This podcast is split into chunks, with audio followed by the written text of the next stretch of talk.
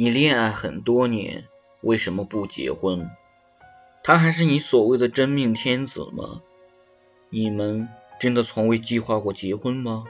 或者计划过，又被什么耽误了？他不想结婚，还是不想跟你结婚？A 是我大学时候的好朋友，小我一级。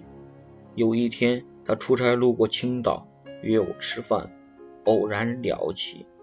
我问他什么时候结婚，他说刚分了，我提出的分手。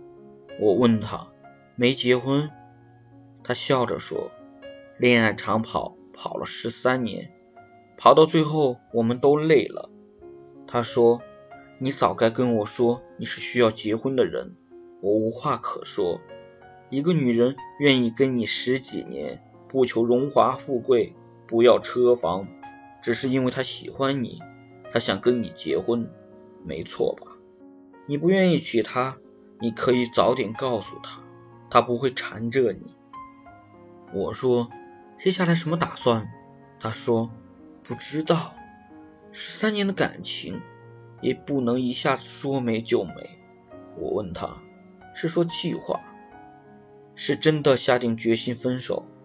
他说不知道。我想了很久，说：假如人生重来一次，你未必会过得比现在精彩。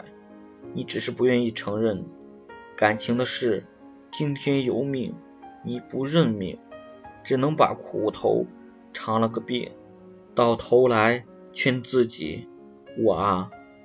也该试试喜欢别人是什么滋味了。其实你也不知道为什么断断续续走到了今天这个样子。